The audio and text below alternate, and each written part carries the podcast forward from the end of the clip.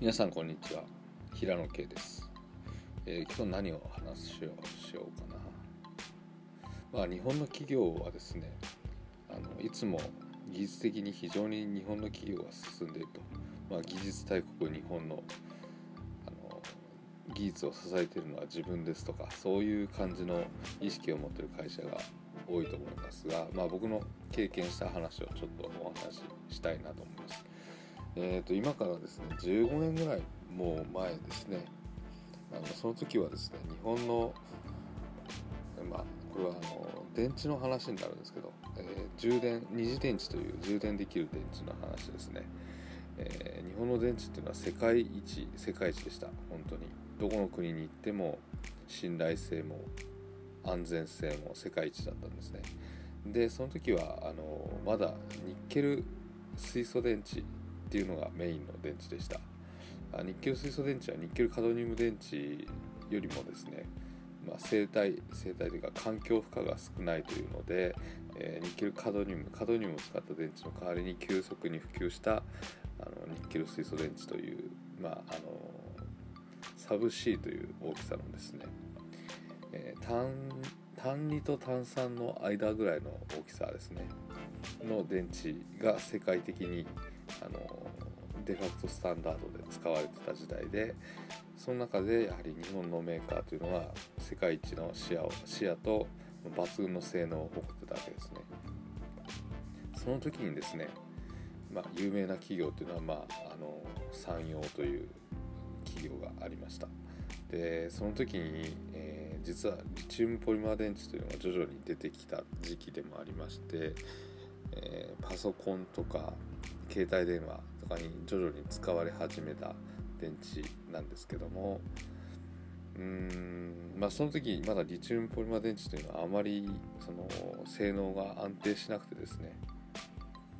まああのサブ C から変わるにはちょっと時間がかかるかなと思われてた時代でもあったんですがその時にですねたまたま、まあ、私が、えー、一緒にドイツの会社と仕事をしてた時にですねえー、その山陽の方とお話をする機会がありまして、まあ、ぜひちょっと、えー、山陽さんの方でもリチウムポリマー電池を日本の方で量産できないだろうかという話をしたことがあります。まあ、その時にですね、まあ、山陽さんが言った言葉っていうのが非常に忘れられないですね。まあ、彼らは何て言ったかというと、まあ、まず山陽は世界一の視野と技術を持ってる国だと、まあ、会社だということがもうすごい誇りとしてあるんだろうかだろうと思うんですけども全くもう耳を傾けないというのが一つと、まあ、もう一つですよね。あの、まあ、そんなリチンポリマー電池に対してですねあの、まあ、私たちの電池はあの生還技術缶を作る技術に基づいて裏打ちされた安全性があるんだと。そんなあのリチウムポリマー電池のようなですねレトルトカレーのような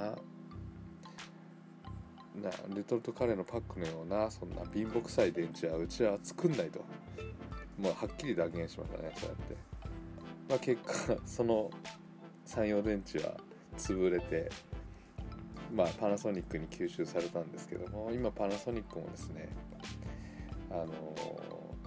まあ、テスラというアメリカの自動車メーカーと一緒にメガファクトリーを作ったんですが、まあ、非常にですねあの安全性だなんだというので、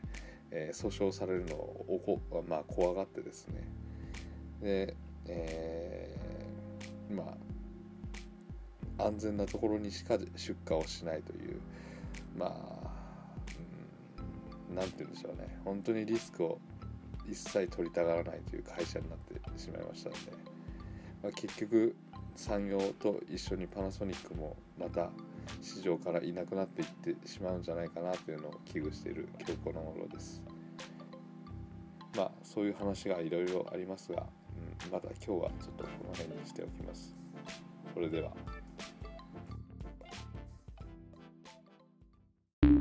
The podcast you just heard was published with Anchor. Got something you want to say to the creator of this show? Send them a voice message using the Anchor app. Free for iOS and Android.